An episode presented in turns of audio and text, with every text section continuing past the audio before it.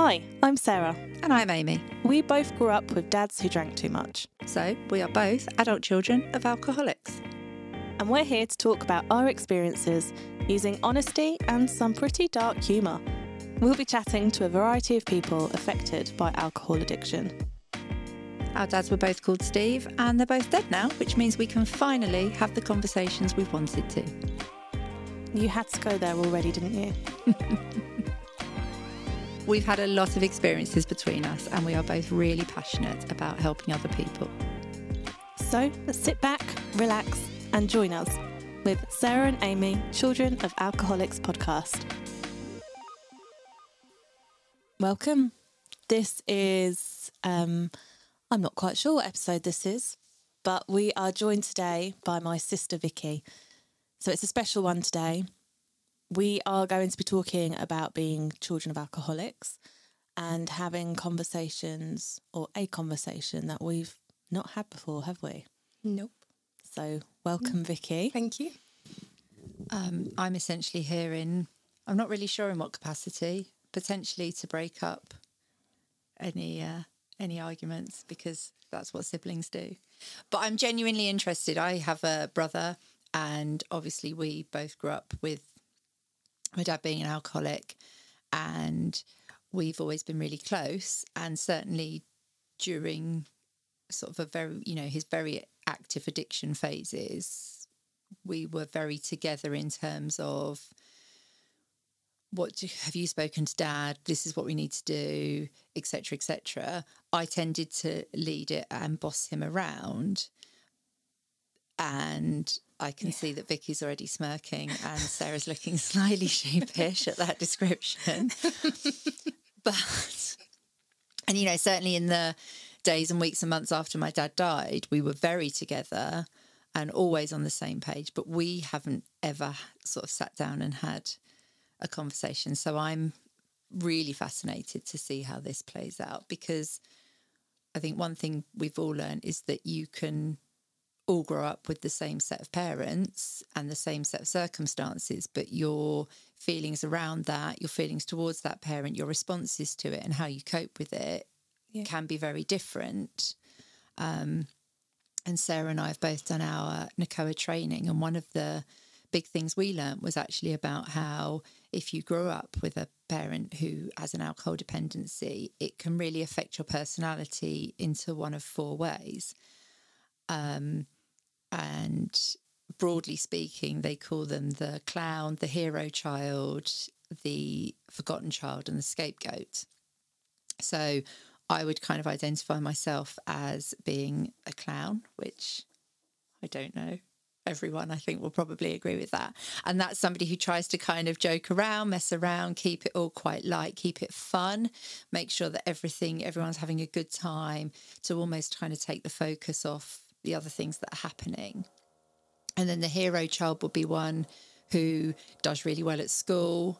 Um, I didn't necessarily do that, but I definitely fall into this camp, but tries to organize everything, control everything, and make sure everything runs as smoothly as possible to really just keep everything as level as it can be.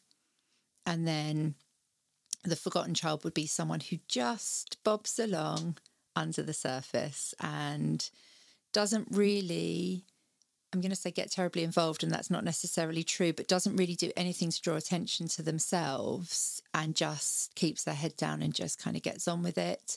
And then um, somebody who was identified as the scapegoat child is often the one who the person in the addiction or other family members almost sort of pin all the blame on and um, they're blamed for the reason that this has happened and generally just probably made to feel pretty bad about themselves for whatever reason. So, as I say, I'm just so fascinated to kind of just sit back and listen to you two have a chat, really. So, I'm going to pass you back over. Thank you. Well, I think I identify as the hero child sensible Sarah. you might think differently. Um, Dad would think differently. Dad probably would think differently, wouldn't he? Um, so, listen, this is the first time we're talking about this. Um, and I know it's going to be an awkward start, isn't it? Or do you, um, do you, how do you feel about it? How do you feel about this? it's it's not real right now. Um, because I don't really speak about it. I don't really talk about it to myself or think about it to myself. So thinking about it and talking about it at the same time into a microphone and with other people is really quite surreal. Um, but I know ready for it though. I feel ready. I feel quite empowered at the moment. Um, I don't believe I will regret it because I think it's natural and normal to talk about what I've gone through. Um, as you say, that everybody has this the same upbringing um, when you're a child of an alcoholic, but you live and feel differently to to how your other siblings may be feeling. So, I think we've definitely lived very same lives, but had very different feelings towards um, this. So I'm, I do feel ready. I feel quite confident and empowered now to talk about what I've gone through. So, run me through kind of your family dynamic. There are three of you, is that right? Yeah. How did that play out? Um, so, Sarah was always the. Oh look, go on, come on, I'm here for this. On, Sarah's me. very. Sarah was very what? she, she, liked to take control, which I didn't mind because that was that was that. reassuring. Um, I think especially around dad's funeral when he died i couldn't face anything to do with a funeral in fact i didn't even think about anything i just turned up um, and sarah took control over that and that sort of stuff to take the pressure off myself um, so that is definitely something i've um, benefited from I, I feel also sarah has been like another parent figure in the family. Um, so she's always been there to help me with everything and support me with every life decision I've ever made. Oh, stop. And I always make me cry. I, I, will always um, look up to Sarah. So whenever Sarah says something, um, her opinion always matters to me, just like it does with anybody else's. But there's always something different about Sarah's opinion. Um, so and obviously my younger sister Anna, we love her, don't we? She's she's amazing. Oh, um, yeah, yeah, she's she's just amazing. She's been through so much in her life as well, but um, she's um, she's the youngest. She's the youngest, and she's come through really strong, and she's such a strong character now. Anna is nothing fazes Hannah, does it? Um, How do you think you identify? Um, I also think I identify the same as you hero I, child. Yeah, yeah, I think I do. You looked after dad a lot. I did. I took on a lot of um a lot of his sort of life. Really, I, I controlled that. I I did a lot of his work stuff. I did clothes washing, um, food shopping for him. I took him to work when he was um, unfortunately drunk. I drove him to work. Um, not something that I'm sure he was proud of, but he couldn't help it. Um, I used to wait outside his work and pick him up at eight o'clock every night, and um, I did did a lot for him. I was there as well emotionally for him. He would always call me. And I think he felt closest. He felt close to me. Three of us. Yeah, and I think that's because I lived locally to him, and he he um he used he to just turn up. Yeah, yeah, he used to just turn up at my address without even calling. And I used to get really frustrated at times because I'd be in the shower or I'd be sleeping and he'd just turn up and knock on the door. Sometimes he'd just walk in. and it's sad because I used to really, really um, get frustrated at times, but now I'd give anything for that to come for him just to walk in and um, ask me a question that he could have called me about. He just drove around to my house. Um, so yeah, I I do think I took control. I took control over a lot of his lifestyle as well, and what his decisions he made, um, even his finances. I had access to his online banking. I had um, access to what he was, um, car fi- car um, insurance, sorry, and that sort of stuff. I dealt with all that for him. So I did take control a lot of the time, and I feel like now it's um it's apparent, I think, in my lifestyle. I'm a quite a controlling person, but I am try- trying to change that. Oh, that's okay, buddy. Welcome to the club. We've all got control issues in this room. So it kind of sounds like maybe you had different jobs or different responsibilities that you probably didn't sit down mm. and actually allocate to each other. But just naturally, you fell into this pattern where almost it sounds like Sarah was kind of responsible for your well being. And I know she did a lot with your dad as well, but then you took on, and your, your other sister probably took on bits as well. Would you say that's yeah, the case? Yeah, I think Hannah and I we took on a lot of stuff physically, so we were local to him, um, and Sarah was there very. She was there for him emotionally, wasn't you? I think And- my my role with dad was the one to um honest, upfront, blunt, straight to the point talking. Dad. Yeah. I was the one that well, I stopped all three of us from talking to him for three months until he admitted that he had a problem. yeah, Um, and then I was the one that took him to the detox facility. So I, my role was different with dad. Mine was the kind of um, like almost that authority figure over dad. Yeah. As What he needed. Yeah, as Yeah. in if you don't do this, we're not going to talk to you again. yeah, But what actually I feel like that did, as much as it brought him sobriety for 16 months, Mm. I feel that we forced, or I forced that on him, and he needed to want to do it himself.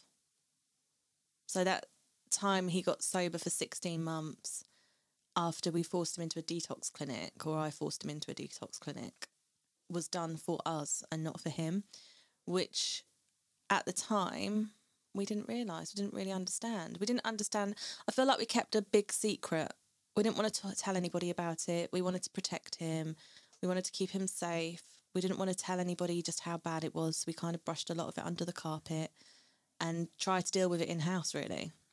That's what i i kind of feel like we did.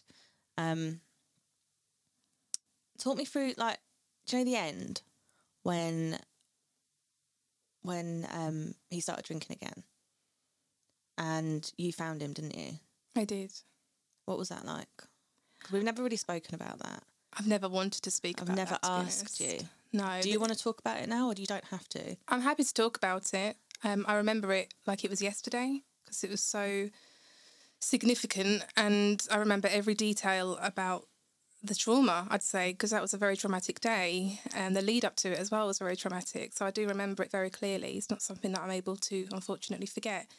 Um, but I think the build up to that day we both know he was drinking. I had multiple arguments with him. Unfortunately, I said some horrible stuff um, out of anger to him, and I don't, I didn't mean it, obviously, but my emotions at the time, I couldn't regulate them. So I was trying my hardest to to support him, whilst I had I had a one year old at the time. Um, I was also trying to look after as well. you know it doesn't matter though the stuff that you i know this, uh, we've spoken about that before and i know what you've said. I said some horrendous things to him horrendous stuff and it's we were we were suffering as well. Yeah, and it didn't come out of a place of hatred. No. it came out of a place of love because we were so frustrated. Yeah, i always liken that la- that end of his life i remember the frustration. I called him a see you next tuesday i told him i hated him um, and you'd be better off dead mm, I said the same. and um, I hated myself for saying it. And then I, he rung me back and said, "Did you really mean that?" And I said, "No, I didn't, Dad. I'm just so frustrated that you've done this again." And that frustration I liken to watching somebody you love drown and you're not able to get in and pull them out. Yeah, I felt I couldn't control him anymore. I felt he was too far gone. Um, I, I knew he was drinking excessively, and I knew that if he has any more alcohol, it would kill him. So I knew what was coming, and I just had a, a, sense of doom. I had this feeling on this Wednesday night, and I I got him a doctor's appointment, and he refused to go. And I spoke to the doctor over the phone, and she said to me, you do realise if you don't get him to the hospital, it could get worse. And I said, I've tried. I, I can't force him. I've tried to get him there. Um, so she, he'd agreed to go the next morning, um, and she had made an appointment for him to come in. And I got up. Um, I went to pick him up, but I did have my daughter with me at the time. Um, the plan was to pick him up and take him to the surgery, and he would see the doctor. And I was a little bit naive to what would be happening. I just assumed that he would go to the doctors, the doctor would check him over and give him some tablets and hopefully put him back into rehab. Um, but when I turned up, I was knocking on the door. I had no answer. I um, I went round the back and there was no answer. Um, but I looked through the front window and I could see him laying on the floor. And I thought he was just drunk and he was just passed out or he was sleeping on the floor for some reason. And um, I was knocking on the window, trying to get his attention. I could see he was sort of moving, um, trying to talk back to me, but he wasn't. I knew that he wasn't right, and I knew then at that point he wasn't drunk. He was ill from from it. He was struggling with the um, organ failure. So I, whilst holding my daughter, I managed to open the window um, and climbed in through the window, and um, he was he was um, I'd say he's quite volatile actually towards me. He wasn't very nice. So then I thought, is he drunk? But then he started saying stuff like, okay, I'll go to the hospital, but you have to get me the TV remote or you have to pass me the food. And he was saying stuff like that. And I just thought, you're delusional. There's something not right. And it, it wasn't that he was drunk. He was, he was struggling with something, um, something that alcohol hadn't caused. Well, it had caused, it, he hadn't drank for however long, so he wasn't drunk. Um, so I called him an ambulance, or I tried to call him an ambulance, sorry, and he he basically um, shouted at me and said, "Don't you dare call me an ambulance!" And there was a few chosen words in there as well that he said, which I won't repeat on here. um, but he he um, he agreed to go to hospital. I pulled him up and dragged him outside, literally dragged him, and I don't know where I got the I don't know where I got the energy from to do that, to be honest, because he was like a dead weight. He was very heavy. And I just put him in the car, and the car journey up to the hospital was only five minutes, but it was so silent. He didn't say anything. He just had his head down, as though he was, he knew, he had that sense of death. He knew something wasn't right. And then I got into the hospital, parked up outside the A&E, and I asked for some help.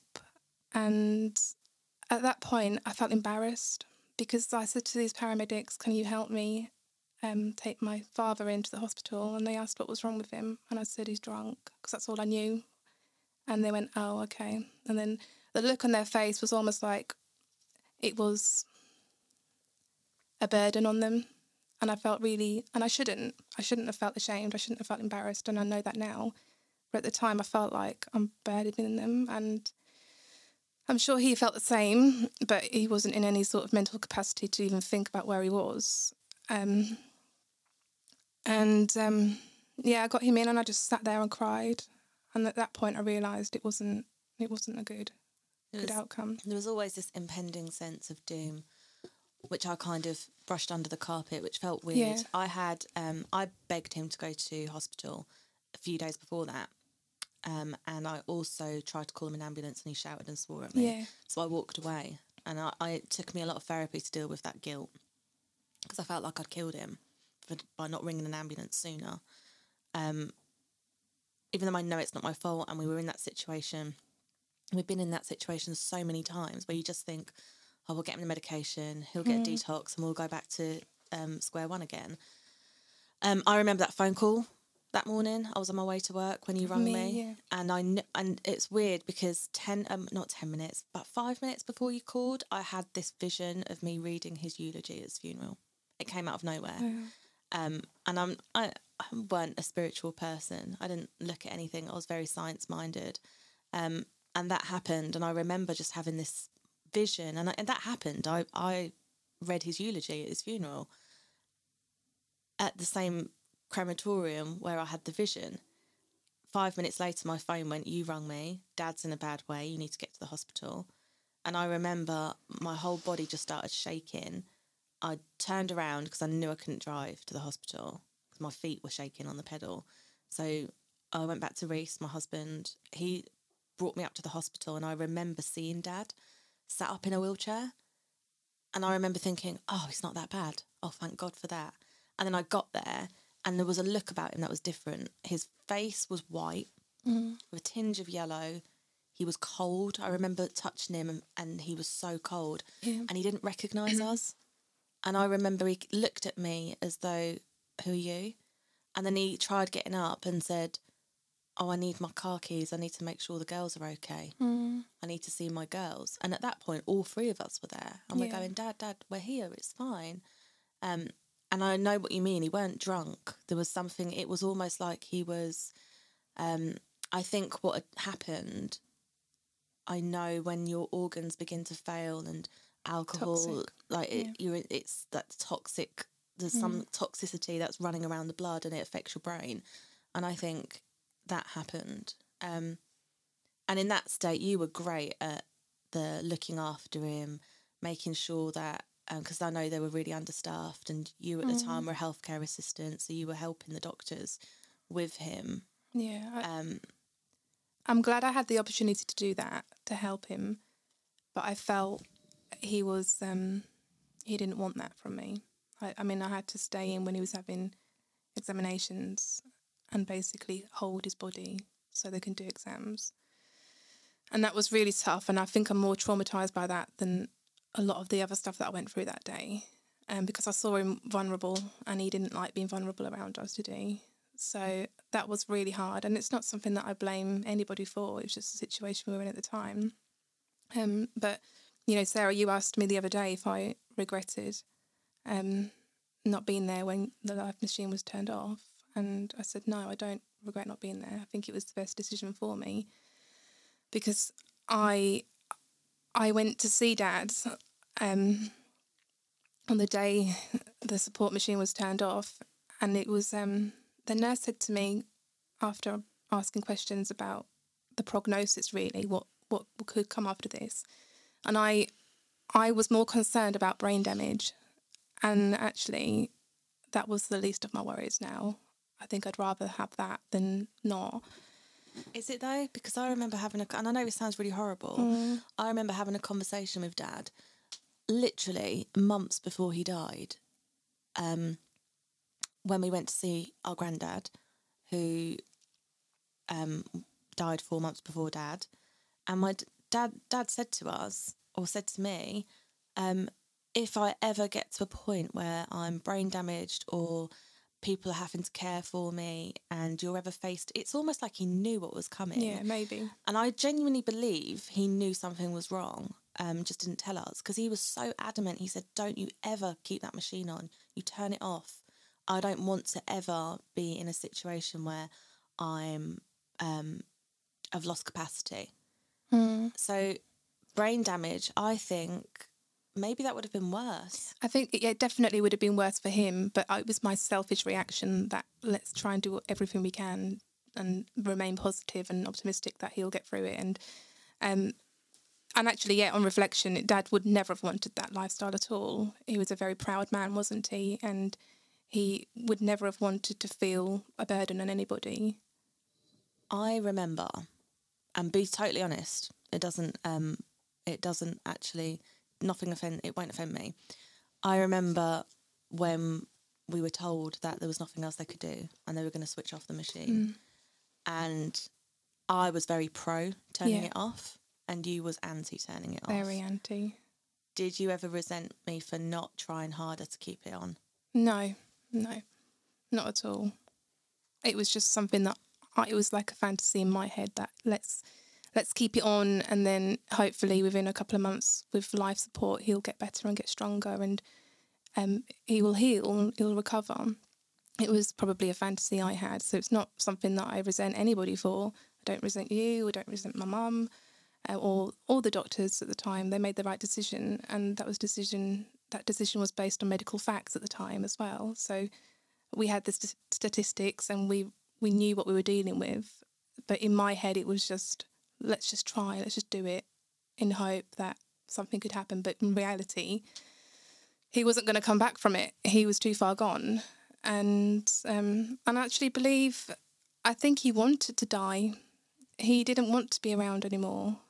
He didn't want to be on this planet, and he kept saying that to us as well.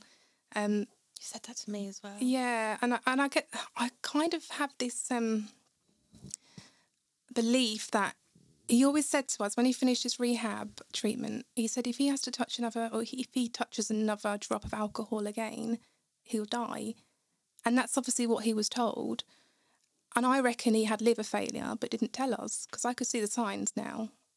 Hmm. Looking back at it, I think we all could. You know, the the, the physical symptoms that he had, the jaundice, the um, bloatingness, and he was always craving ice cream. He always wanted ice cream, and that's obviously a sign, isn't it?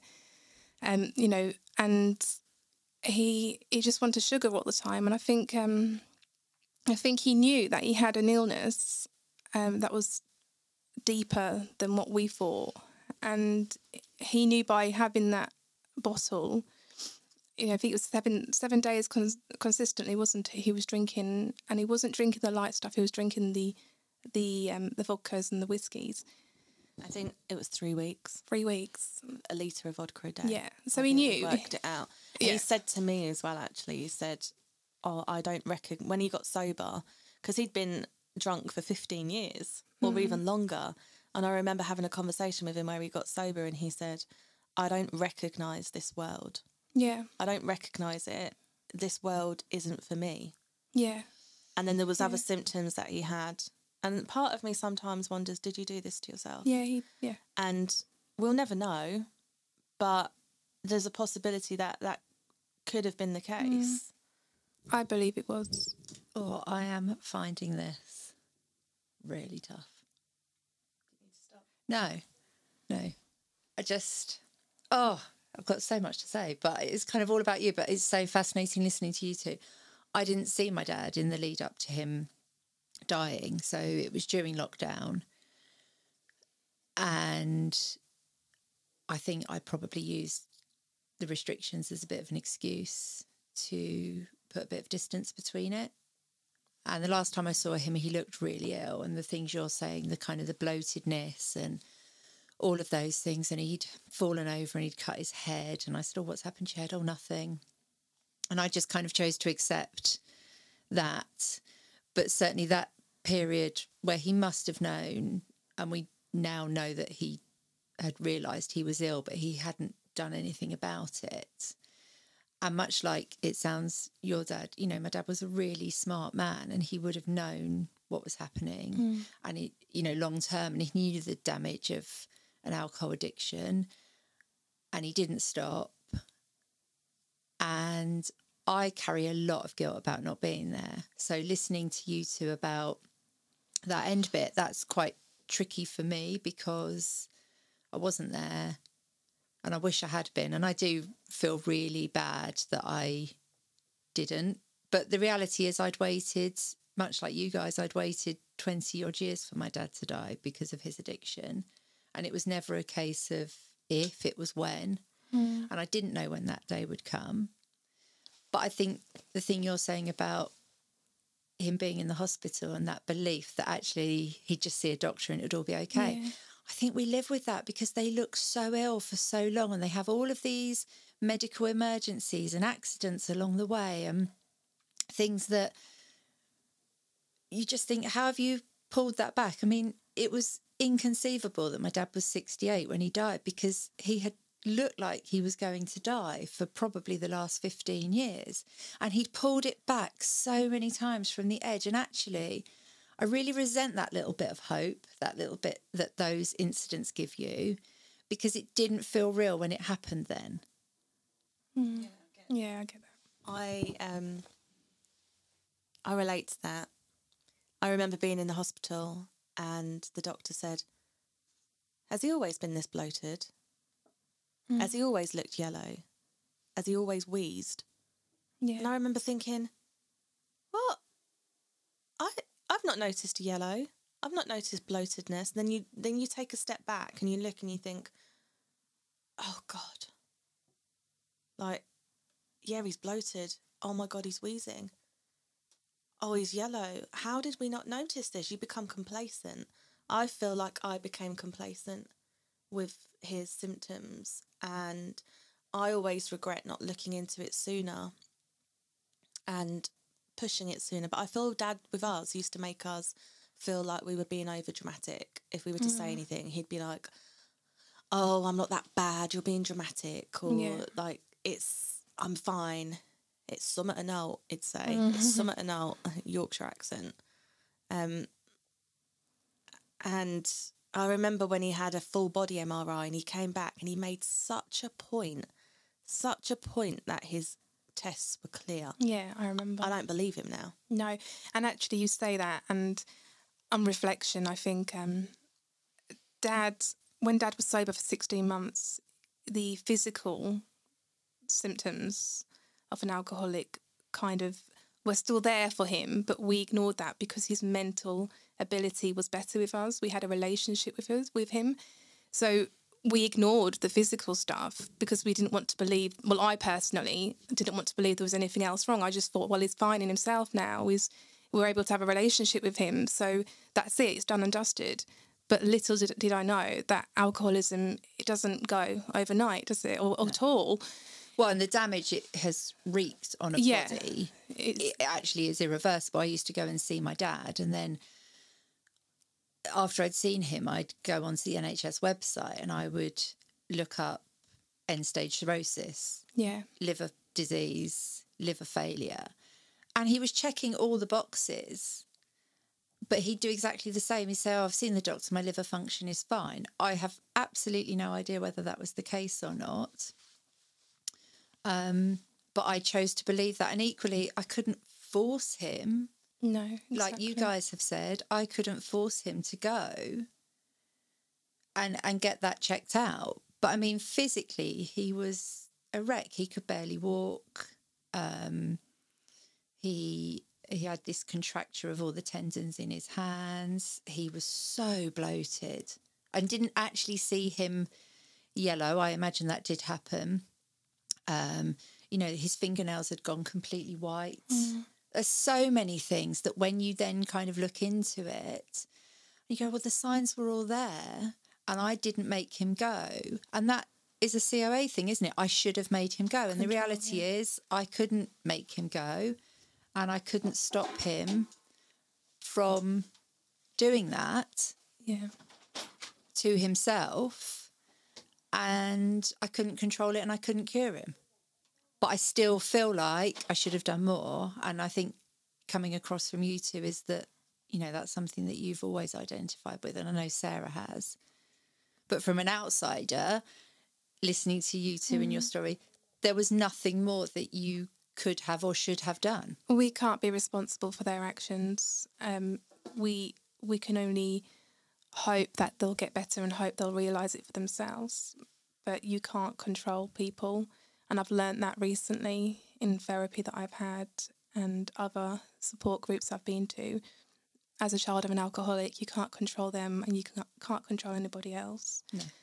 So I've learnt to accept that now, and that that feeling of wanting to micromanage him or, or anybody really that I was close to, that has has to go because you're not responsible for anybody else's actions. And I wish I knew that with my dad because It's so funny because you can look at it from an outsider, and you know, that's a conversation I have with my teenage daughter all the time. You can't be mm. responsible for how other people behave or how other people react, but you can be responsible for how you deal with situations. Yeah. You know, and we give that message, and I could sit here and give that message to you guys, but when you're absolutely in the thick of it, that's not how you feel, is it? Exactly, You feel yeah. like you want it to change. You're responsible for changing. And that actually you've got that glimmer of hope and you're going to grab it and you're going to do everything you can because you just want your parent back. Yeah, exactly that. Exactly. But I, I just feel as though no matter what we did for dad, we tried to help him. We tried to do the rehab, like you, you say, we got him to um, rehab for 16, we got him clean for 16 months. He- didn't want that. He, he was doing it for us because he knew that he wouldn't have a relationship with us or anybody otherwise. And he he just did it for us. He He loved us so much. Yeah. And that's one thing that I know with dad. And I remember after three months of not talking to him, him and I, I'd always check in on him every day, but he rung me crying and he said to me, he went, everything I've been through is insignificant compared to losing my girls. So I do um, remember that. he said, I'll do anything you want. And I'll, um, if you want me to go to rehab, I'll go. I'll take the medication. I'll do it all. Um, I don't want to ever lose my girls. So he did it for us, which, and I know now after speaking to a lot of alcoholics how difficult it is to take any medication and to get sober. So the love he must have had for us was unreal. Yeah, and I agree. okay? Yeah, fine. Um, and I do, I do remember the day he went to his first session at the rehab centre, and Oh, he did amazing. he did, and I'm so proud of him. and I remember turning up, and he wasn't expecting me, and I walked up behind him, and I just tapped him on the shoulders, and he went, "Oh, you're right, love? What are you doing here?" I went, "Oh, I heard, I heard about your session today, and I thought I'd come down and sit with you." And it was almost like we hadn't spoken for three months, but it was almost like we'd just we'd we'd not stopped talking.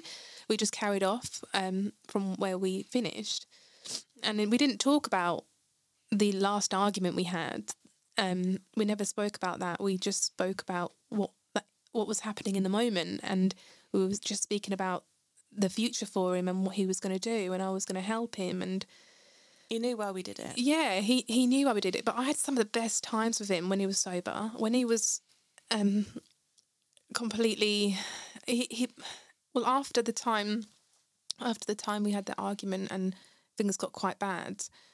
Um and I said some stuff that I obviously regret now. Um I thought that was it. I thought I'd never see him again because I was pregnant. I just found out I was pregnant with Ella, and I just um, I, I just wiped my hands with him completely. And then when he was sober and we our relationship just got so much better. He I was seeing him every day. I was speaking to him every day. I I do remember one day we went up to um, uh, Southampton or down to Southampton, and we had a lovely meal with Anna and um, Dad. Basically, he paid for us to go out for lunch, and it was just it was a really nice day and that was one of the last times I saw him properly before he started drinking. I think it was a matter of days after he started drinking after that day. But it was I was so grateful to have that one last day activity with him. Um, because it was a happy memory, one happy memory that we had. I think we had loads when he was sober. I think we did, but that was quite a significant day for me because it was like he's changing, he's getting himself better, he's um he's completely different. And we're, Anna and I were both saw a cha- change in him, and we all, both felt very, very um confident about the situation. And um yeah, he it was after that time really it just went downhill. But I was so pleased I managed to get some happy memories, recent memories anyway. It was one thing that I do regret is having no pictures with him.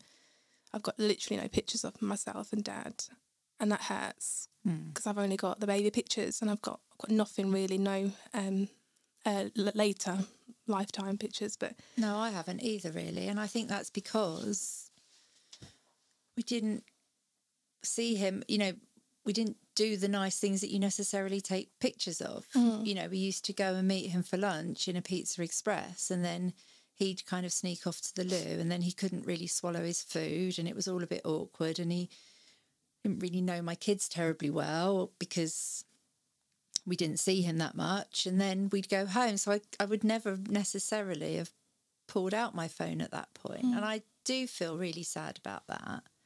And I know you've talked about the sort of the period of sobriety and how important that is and I think we only had one of those periods quite briefly for about 3 months when my dad had been quite ill and he'd been detoxed in hospital and then he came out and he did maintain it, but we never talked about what that was like. And I think, I know Sarah sort of said you just assumed, oh, well, that's all okay now. And I think I probably was the opposite in that he wasn't drinking at my brother's wedding. And I realise now how really hard that must have been.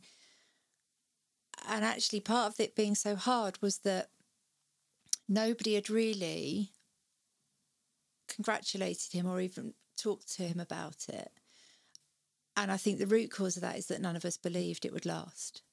So he'd been in hospital over the Christmas into the January. And my brother got married in the February. And my dad wasn't drinking. And I do remember saying to him that day, I'm really proud of you. But I never followed it up and I'd never spoken to him before about it. And then there'd been a period about 10 years before where he'd been on some medication that made you really ill if you took alcohol. And again, he sort of said, Oh, I'm on these tablets now. And even if I even if I um, drank some mouthwash, it would make me really sick. And I just didn't trust it would work. And I didn't say, Oh, how's that making you feel? And also, I was a lot younger and I didn't have the knowledge or the words then. And I guess it's that glimmer of hope thing again. I didn't want to allow myself to have a glimmer of hope that it would work because I didn't trust it. So during that 16 months, I know you you've kind of talked about it and did you really believe that was it? Um, I think I did because I didn't have the awareness about the disease. I didn't understand it and how it would come back. I do now, um, but I, I just was holding on to. I was holding on to that. He was there, and he was mentally there as well, and he was able to have a relationship with us and the grandchildren. And at that time, that's all that mattered to me. But I think deep down, I knew his lifestyle wasn't good. I knew he wasn't happy.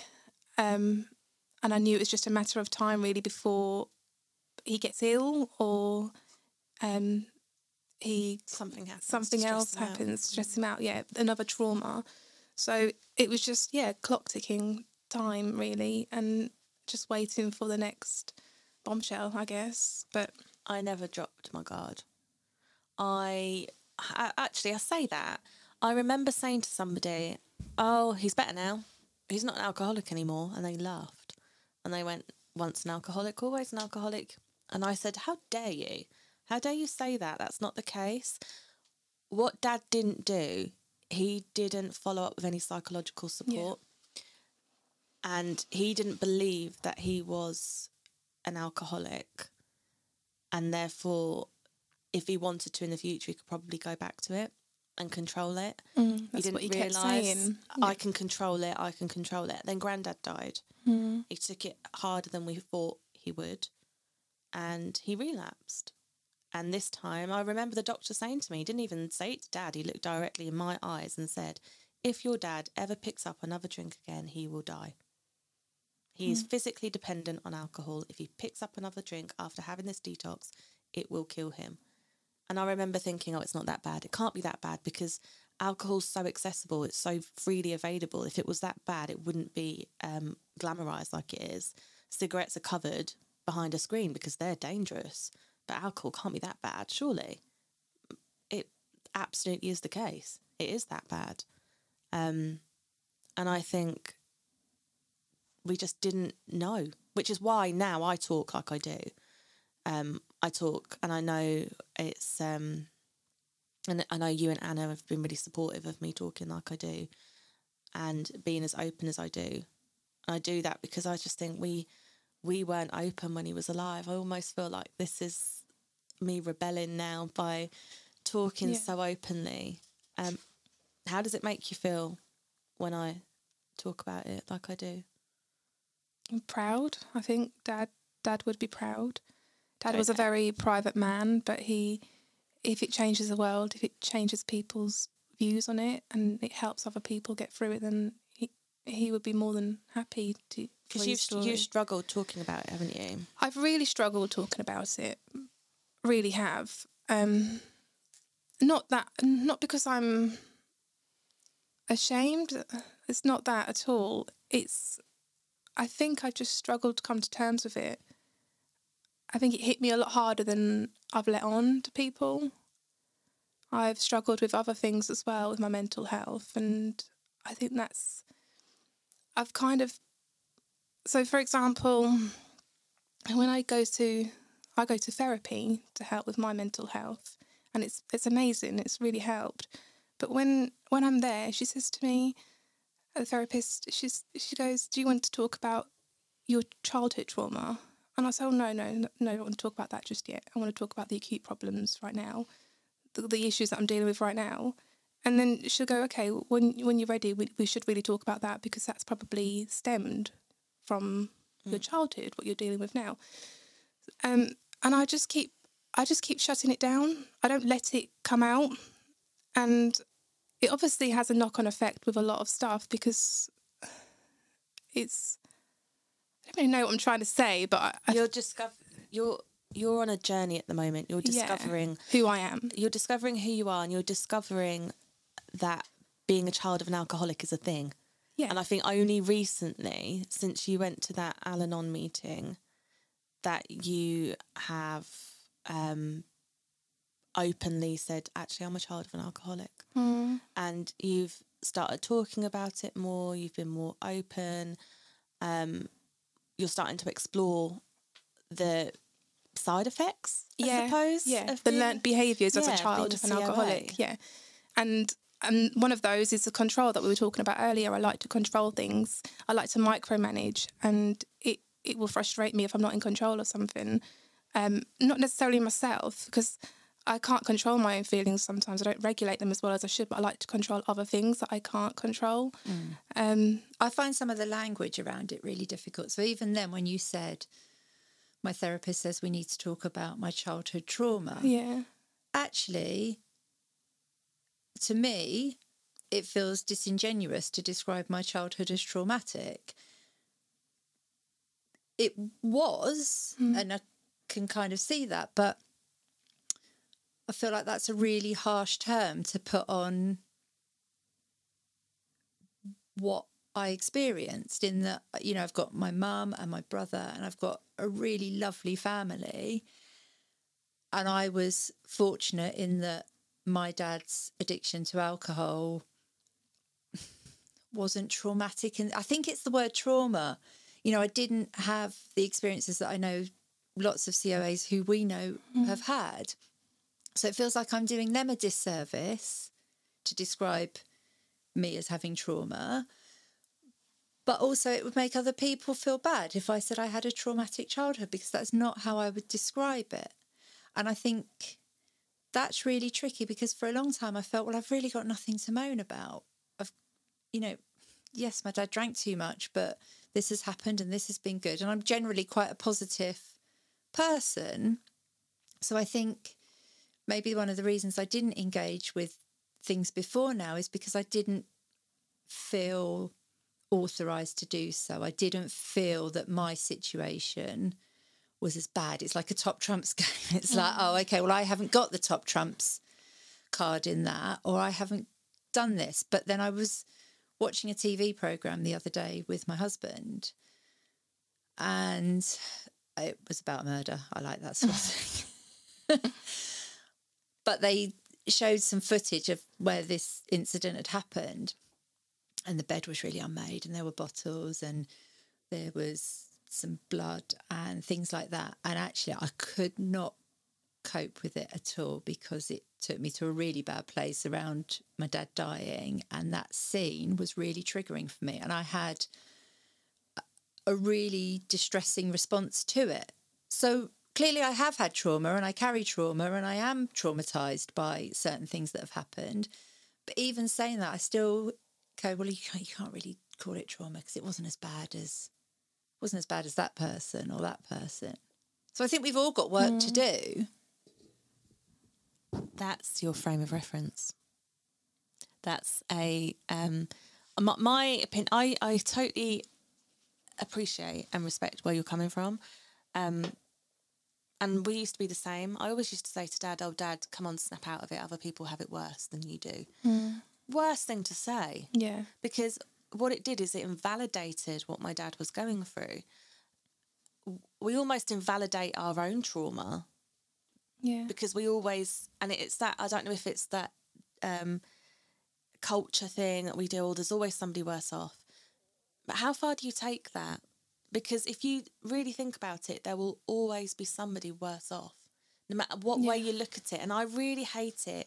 One of my biggest pet peeves is when somebody will say, What have you got to be stressed about? What have you got to be anxious about? You've got this, you've got a roof over. Somebody said it to me recently. You don't have anxiety. You you can talk on stage and you've got a lovely family and you've got this and you've got that. And I thought, doesn't exempt me from having anxiety. Just like somebody from an affluent area or somebody with money and who doesn't have the standard life stresses that somebody would say warrants to be stressed about. Do you know what I mean? Am I, Yeah. Is that coming out right? Like it doesn't exempt you from being affected. If it affects you emotionally, if it makes you anxious, if it makes you depressed, if it makes you stressed, then it is valid. It's a trauma. And I think no matter where you come from, no matter what background you have, no matter what you've got, what you own, who you're friends with, who's around you, you are not exempt from being stressed. Um, so I think no matter what we go through, it's valid. And I used to say stuff like that, Amy. I used to be like, well, it's not that bad for us. At least we've got this. At least that. It's the worst thing. Now now I think, no, it affected me. It mm. traumatized me. I have a right to be affected by it and to process it because all the time we're not processing our traumas, we store it somewhere and it will come out at a later date. You'll be triggered by something yeah, else. Our stress bucket yeah. will just overflow and things will mount. Like what what we've probably done is our stress container is filled with all these traumas, all these stresses, and then where we don't talk about it because we think, well, actually, other people have it worse than we do, so I don't really have a right to say anything. That bucket just fills and fills and fills. And then one day somebody will do something like leave the washing in the washing machine for too long and you'll snap. Mm-hmm. And it'll be something so tiny and you'll think, oh, where did that come from? But it's actually not that that you're stressed out about. It's something that's much deeper that we've not dealt with because we have been conditioned to believe get up, carry on, crack on with it. Don't talk, yeah. don't don't be open. Um and I think that's it just I'm I'm very passionate about it. can you tell? I can. And that's good. Passionate is good. So, Vicky, how do you feel about our chat? How do you feel about the stuff Sarah does? Oh, like I said before, I feel very proud to say I was doing this. Um, I just, I guess I just want to bring my my feelings to life. I want to make them, even though they're real in my head and they are real, they happened. What I went through was genuine. I, like I said, I've never owned it before. And now's the time to really own what I'm going through and deal with it and talk openly and freely about it without feeling as though I'm um like as though my feelings are invalidated. Because like you say, there's, there's always some people worse off and that's that is reality. But we had it was traumatic. We had a hard life and even in you know, in our adult life, we had our own issues, our own responsibilities, children, um, work, you know, bills to pay. There was so much more other stuff to worry about at this stage. And then we had the additional stress of worrying about our father and looking after him. It was almost like looking after another child sometimes, wasn't it?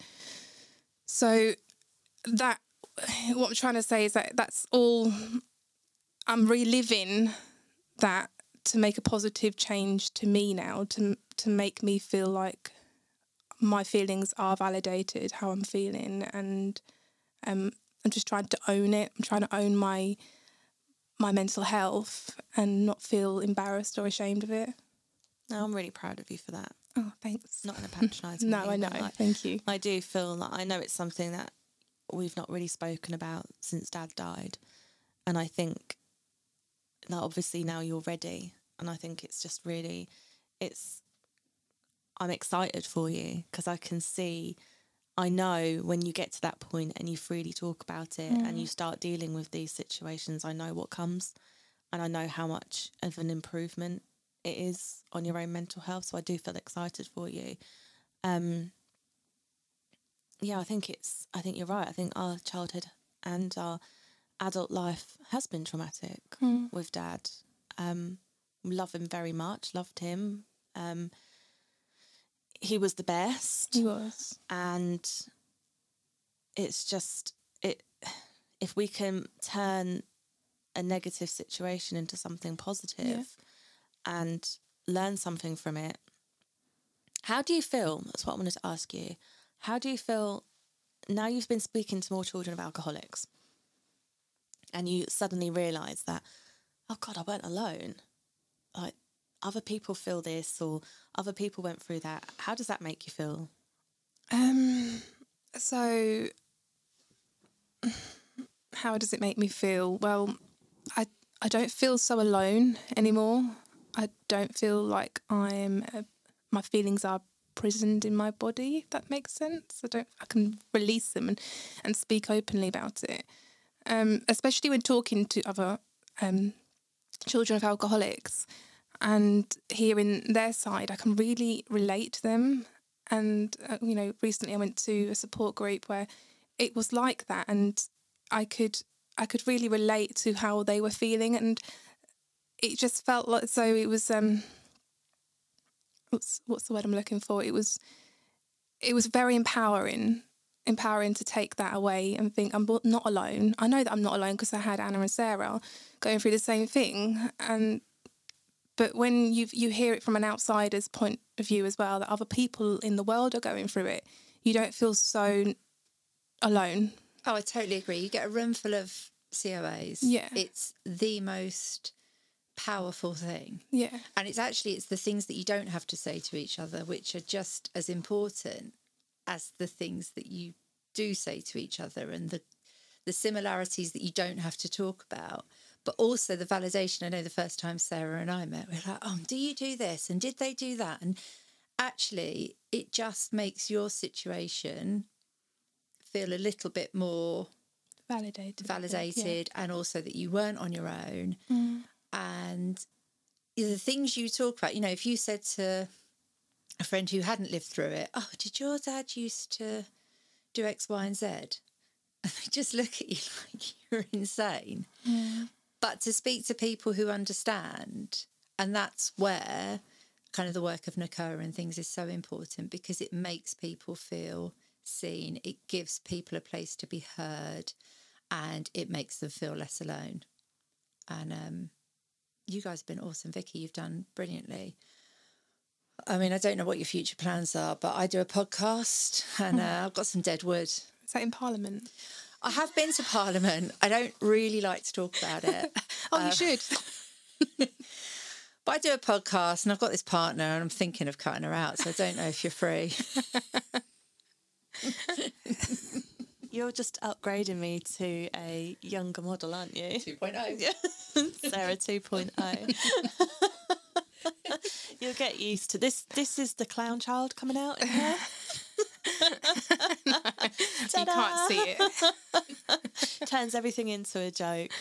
You've got to humour it though. Very sarcastic. you? Very sarcastic, aren't you? Sarcastic. Do you know what she said to me when we went to Parliament? Chuck that in there.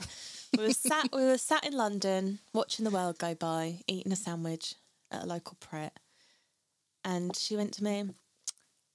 Your dad died. When did he die? I went, oh, exactly one week before he turned sixty. She looked at me, and we had sober Dave at the end, and um, he looked up like all empathetically, as as a normal person would. And Amy looked at me. She put a sandwich down. And she went, "To get a refund on his present." Yeah, but that's the sort of thing Dad would have said as well. And Dave went, "You can't say that." And then I looked and I went, "It's Amy." And then it went really quiet. And then Dave went, "Did you?" no, she's got a good point though.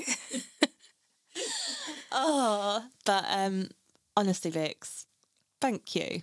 That's okay. Thank you for I know- having me. And I know we've we, we could probably talk like all day about stuff in our childhood, and I know that's something you've not really delved into yet, which is why we're just kind of touching towards the end of his life. Um, but it's really good to know your perspective and to look at it through or to hear about it through your eyes and for mm, what you yeah. went through. Because I know what it was like for me but to hear it from your perspective I didn't realize dad shouted at you about the ambulance. Mm. That I didn't realize that. I've carried that guilt with me for so long thinking I should have done that. I should have done that. Why did he shout at me knowing that he shouted at you as well has just reiterated to me that Yeah. he definitely didn't want that makes me feel better oh, good. so I think these conversations with siblings, and I know it's hard because I know there's a lot of siblings out there that their frame of reference, their perspective is so different. Some COAs and loved ones want to talk about it openly. um, but their family just aren't ready or they don't want to talk about it, which can make it really difficult because you want to talk about your experience with somebody else who was there, you who know, gets yeah, it. yeah. Um, and then some other COAs haven't come to terms with it, or they might not identify as a child of an alcoholic. They might think that it weren't that bad. So there's all these discrepancies. So I think talking to other family members that lived through it and having open conversations about what it was like for them and how they dealt with it can be really healing. I found this really healing. So Good. Thank you. We'll No. get you on again when you've um when you when you've gotten a bit more when you're more used to talking about it and when you go delve a little bit deeper into it. But I think it's really important. I think it's good recovery to do as well. It's it's a healing process, like you say, but it's also really good to.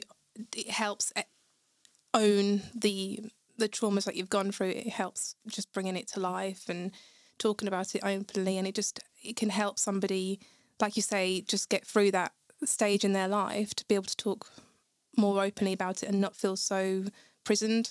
If that's the right word No, to use in their body. I did a talk the other week at a prison and I took my uncle with me. And actually, it was a really good opportunity to just sort of have a bit of a chat. You know, that thing where you're driving and you're not looking at each other and you just kind mm. of have a chat. And he said, I just don't think any of us realised the impact it had had on you. And I said, but I don't think I realised the impact it had. I don't want you to feel bad. I don't, this is not me trying to make you feel guilty. The stuff I do now is not about not feeling looked after when I was younger or any of those things. I didn't realise the impact it had had on me. I'm only just understanding the impact it had on me. So nobody could have done anything differently. And if you'd have asked me when I was in it if I was okay, I would have said, Yeah, I'm fine, head down, made a sarcastic comment, just kind of get through it, mm-hmm. you know, like you guys had to. And it's really important afterwards to take that time and to to really understand it if that's what you want to do, Absolutely. which is what you're doing now, mm-hmm. which is incredible. Oh, girls, it's been a pleasure. And you haven't had any sibling squabbles. I'm a bit worried about the childhood episode you're now planning. It'll be like, and then you stole my bubby, and that time you took my top and kissed my boyfriend. The, the, oh, actually, if we're going to talk about it, all the time she broke my hair straighteners. So many pairs of hair straighteners. I, we all I had to do was touch them, They and I'd break. break the straighteners. I'm actually waiting to wrap this up with a awkward, sarcastic joke from Amy because I feel like we've gone a whole episode with no sarcasm. Um, Vicky, I think you're prettier than your sister. So does Reese. That's my husband. That's Sarah's husband. Um, I just think you and I could be really good friends. So, you know, DM, like DM me, much. babes. I've got 167 followers. You'll get through straight off. I'll come to Parliament with you next I'll do, yeah. We'll have lunch. She's really needy, by the way. Really? oh, and can I just ask, is Sarah really overdramatic in real life? Oh, all the time. All the time. There's no control in her anymore. She's too far gone. And that's a wrap. Mic drop.